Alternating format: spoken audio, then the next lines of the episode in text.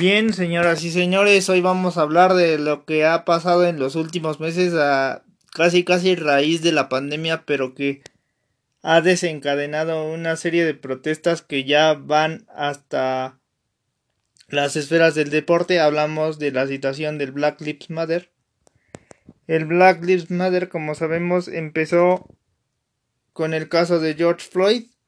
Eh, que fue en los inicios de la pandemia cuando se desató esta situación de que se empezaron a lanzar teorías conspiranoicas referentes a ese tipo de situación y cómo podía afectar pero en fin de cuentas entendemos que pues tenemos que incluir a todo tipo de gente y creo que al final de cuentas el, el deporte lo está entendiendo así también. Porque todos están eh, manifestándose en este aspecto. Entendemos que entonces es, además de esto, que pues se está luchando por la integración de los diferentes sectores sociales. Entonces, a partir de aquí, podemos entender que hay muchas personas que luchan por sus derechos, que luchan porque se les escuche, pero como vemos la actuación política, etcétera, pues eso no es posible porque no lo, no lo permiten, están hablando de cuestiones donde se empieza a denostar tanto la actividad de los de este sector de la población como la actividad del propio gobierno, porque esto es de las dos partes. Además de esto, entendemos que el punto es que el ya se había unido el básquetbol y los, los equipos principales que no querían seguir jugando tras esta situación, ahora con el caso de Blake, eh, son eh, eran los equipos de Los Ángeles, es decir, los Clippers y eh, los Lakers de Los Ángeles eran los equipos que principalmente estaban en la liga de la NBA rompiéndola y esto ocurrió como sabemos el miércoles pasado y se determinó que se empezaría a jugar hasta el domingo. Esto rompió un poco los días, eh, un poco la, la calendarización que traía la NBA. Y bueno, como vemos ahora, estamos viendo que el hit está tomando relevancia, está tomando las ventajas en su conferencia, ya que en el primer este encuentro de esa serie lo ganó, lo ganó el hit cuando todos pensaban que Milwaukee lo iba a poder ganar.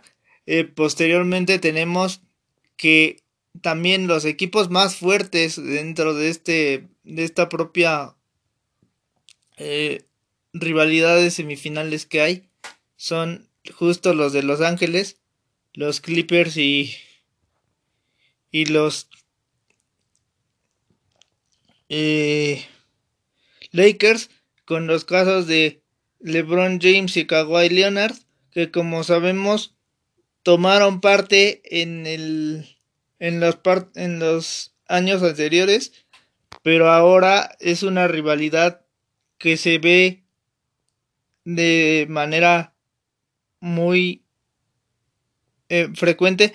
Habíamos visto que ambos habían sido parte de esos rivales incómodos y de esos rivales relevantes debido a que ambos habían tenido que enfrentar a Curry en los momentos en los que el equipo de Golden State era un equipo relevante en el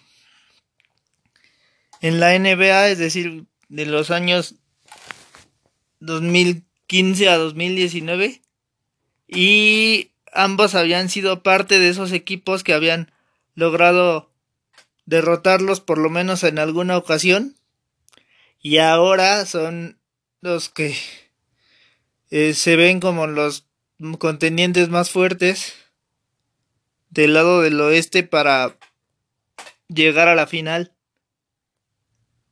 Mientras que de, eso, eso lo vimos en una parte, mientras que en la otra parte el, el gran encuentro que estamos viendo es el de Denver contra Utah, que no ha terminado la serie, el marcador está 3 por 3. Eh, vemos que ha sido, han sido grandes encuentros, pero no solo porque estén basados en un eh, solo jugador, sino que hay varios que están participando.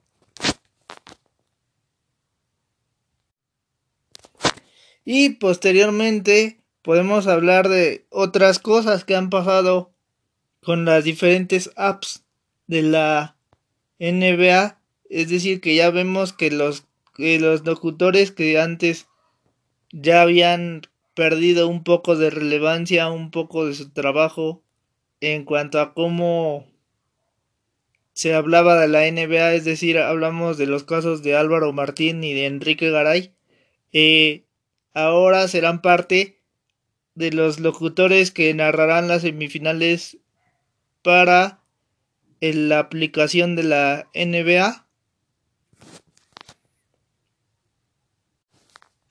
En la aplicación que se llama NBA League Pass. Y bueno, Así vemos los regresos de estos grandes referentes de la narración en cuanto a básquetbol se refiere. Eh, esto será es un poco complicado porque la aplicación dice que cuesta pero solo te da acceso gratis la primera semana, es decir, solamente por 7 días. Bueno, quienes puedan disfrutar de estas narraciones, ojalá lo logren hacer. Y acá eh, pues acá tenemos el, resumen de esto que a final de cuentas pues hizo que se tardara un poco el regreso de la NBA pero ya se dio este fin de semana. Y como sabemos Dallas quedó fuera. Y así hasta ahora así han marchado las situaciones y tenemos muchos partidos por el día de hoy es decir hoy tenemos a Boston enfrentándose en su primer partido contra Toronto, si no me equivoco. Eh, vamos a ver qué nos depara este fin de temporada que luce explosivo. Hasta aquí el, el, episodio de hoy. Se despide de ustedes Josué Pérez esperando que les agrade el contenido.